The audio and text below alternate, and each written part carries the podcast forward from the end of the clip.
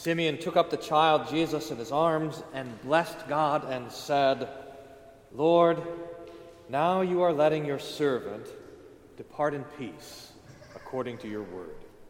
Amen. You may be seated. In the name of Jesus, Amen. Dear Saints, uh, I, re- I think the first time I was able to connect a liturgical dot it was with this Song of Simeon, which we sing after the Lord's Supper every service.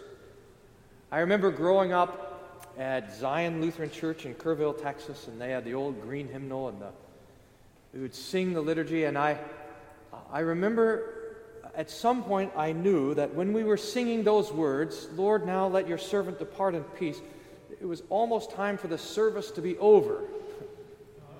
That was a joy to me. In fact, that's what I thought the words meant. Lord, let your servant depart in peace meant now we can leave church.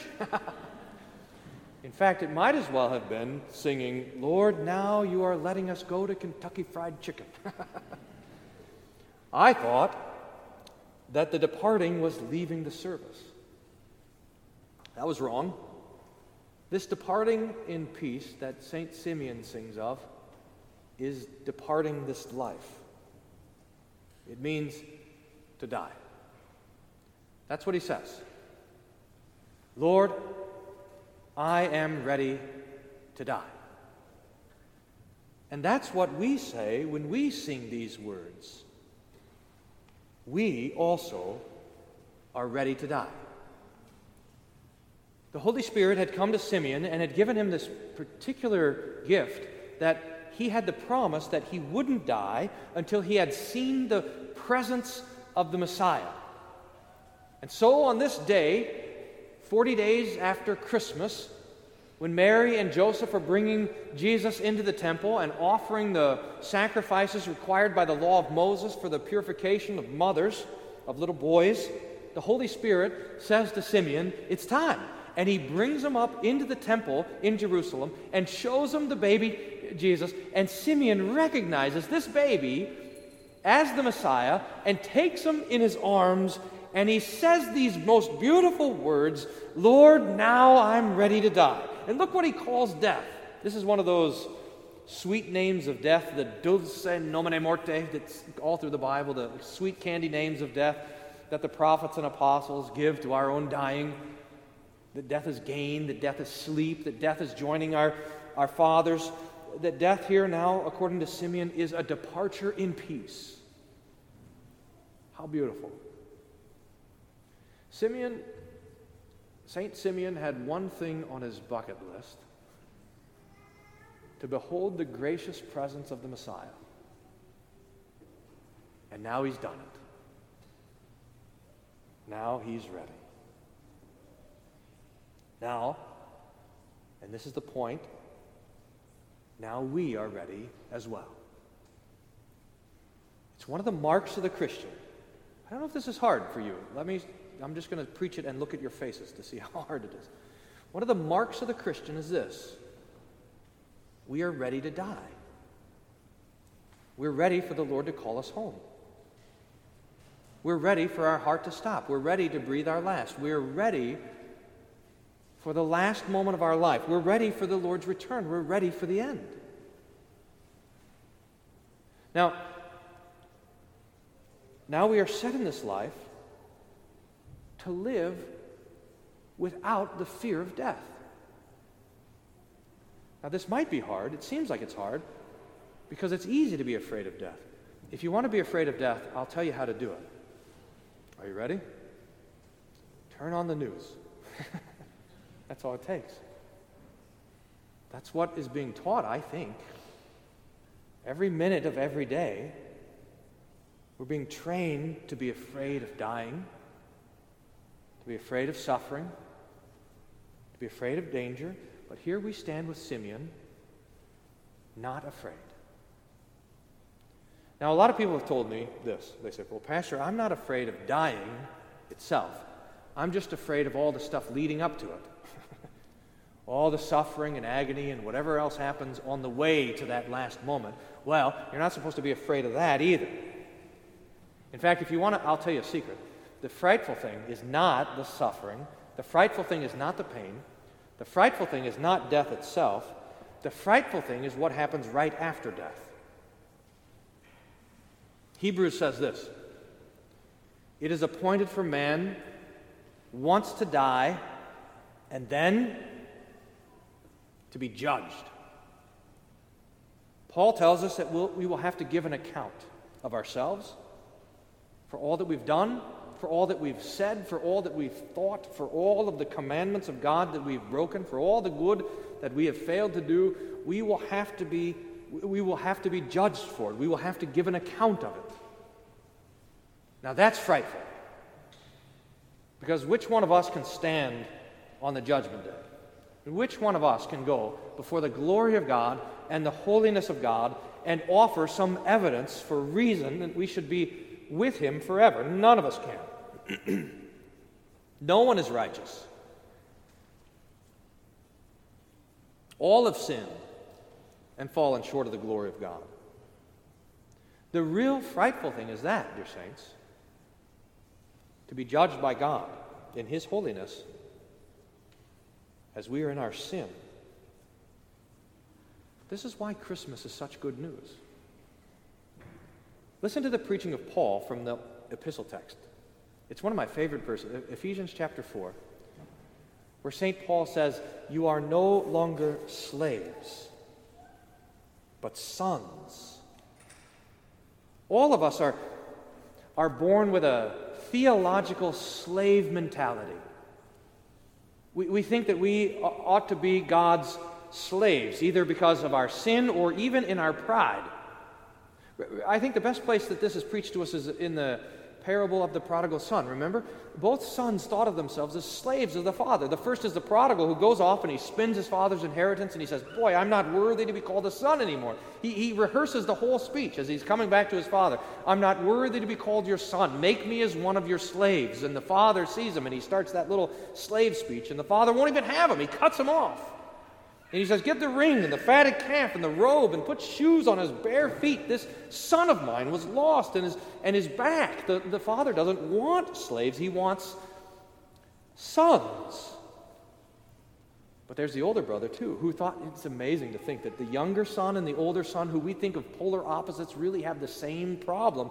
The older son hears the music and the dancing, and he says, What's the deal? And they say, It's your brother, he's back. Your father's having a party for him, and he can't believe it, and he stays out in the field, and the father goes and he finds him as well. Why are you so grumpy? Come and join the feast. And this son says, Father, all these years I've slaved for you. It's the word that he uses. I've been your slave. I've done everything you've asked. I've never done anything wrong, and you never even gave me a, a goat to have a party with my friends. In other words, this older boy also thinks of himself as a slave of the father, earning the father's love by his works. These are the two sides to slavery the, the, the, the, despair side that knows that we have not earned God's love, that we are not worthy to be his children, and the pride side that thinks that we have uh, earned his love by doing enough. But both of them are both of them are a slave theology, and Jesus came to set you free. That's the picture that Paul uses in this verse. It's the Paul always preaches in, in pictures, and this is the picture of Galatians chapter 4 is that we are all slaves. We are all, bound up in the chains of sin and death, and Jesus comes to be a fellow slave with us. He binds himself up to our flesh, he binds himself up to our, to our death, to our grave, to our, to our troubled in this life. He even takes upon himself our own sin so that he might rescue us and redeem us and adopt us. God sent forth his Son, born of woman, born under the law, to redeem those who are under the law, so that we might receive the adoption as sons. I remember one time in college, uh I had all these atheist friends in college, and one of them said to me, he said, Brian, I, I got a contradiction in the Bible. Uh, there's a lot of, they always love to find these contradictions in the Bible for me. I got a contradiction in the Bible so you should stop believing it. And here's the contradiction the Bible says that God has one Son, and then it says that we are all God's sons. It says that God only has one Son in that most famous verse that uh, God so loved the world that he gave his only begotten Son. That means that there's only one. And yet you say that the Christians are all sons of God. How do you make sense of it? I spent a couple of weeks trying to figure that out, noodling it over. Until this verse came along, and also in Galatians, uh, earlier in Galatians chapter 3, that we are God's children by adoption.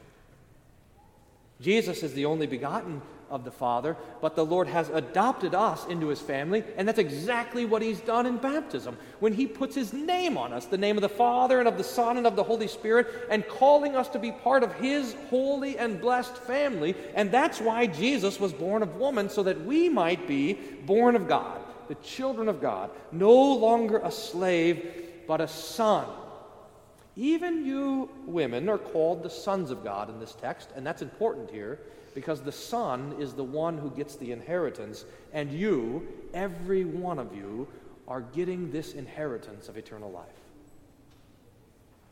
Your names are written on God's will. Can you imagine it? So that you are set free. You are forgiven. And you are ready then for the judgment day. This is the preaching of Isaiah. We're going backwards, I know, but this is glorious. When you go to appear before the judgment seat of God, how will you appear to God? Clothed in the filth and the stench of your own sinfulness? The answer from Isaiah the prophet is no. You will be clothed with God's own righteousness. Look at what it says, chapter 61, verse 10. I will greatly rejoice in the Lord. My soul shall exult in my God, for he has clothed me with the garments of salvation. He has covered me with the robe of righteousness, as a bridegroom decks himself like a priest with a beautiful headdress, and a bride adorns herself with jewels. The judgment day, you will be ready for it, dressed like it was your wedding day, clothed in the righteousness of Christ. His beauty, His glory, His perfection, His works, the Father's delight in Him, you will wear that to the judgment day. You can imagine it. It's really quite wonderful. I remember uh, one time I went to see Linda. You'll meet Linda in the resurrection. I went to see Linda. She was in the hospital heading towards death. And I went to see her, and she said, Oh, Pastor, you shouldn't have come to this. I'm not ready for you. She was embarrassed because her hair wasn't done and she looked terrible. And I said, Linda, I'm going to sing you a song. And I sang her the hymn based on these words Jesus, thy blood and righteousness, my glory are, my beauteous dress. And she said, she always said this to me. She said, Oh, you got me, Pastor. Our, your glory, your beauty, is the righteousness of Christ, his blood. It clothes you. So that when you stand on Judgment Day, you stand not with, the, with a handful of your good works or not, not with the, even with a handful of your sins. No, you stand clothed in the perfection of Jesus. This is serious business. Every one of you. Your sins are not held to your account. They're washed away, they're forgiven. That's what Jesus was doing. That's why he was born under the law, to redeem those who were under the law, so that you would no longer be slaves but sons, and ready to depart in peace. So, there is nothing to be afraid of. You might have a lot of things on your own bucket list, and I suppose there's a lot of good things to do in this world, good things to see, and good things to experience, all that sort of stuff. But there is one thing that matters the gracious presence of the Messiah. And once you have that, you have everything. So Jesus comes to us today and says, Take and eat, this is my body. Take and drink. This is my blood. Jesus comes today to you and says that he forgives you all of your sins. And now you are ready to sing and confess with Simeon Lord, now let your servant depart in peace, according to your word. For my eyes have seen your salvation. Amen. And the peace of God, which passes all understanding, guard your hearts and minds through Jesus Christ our Lord. Amen.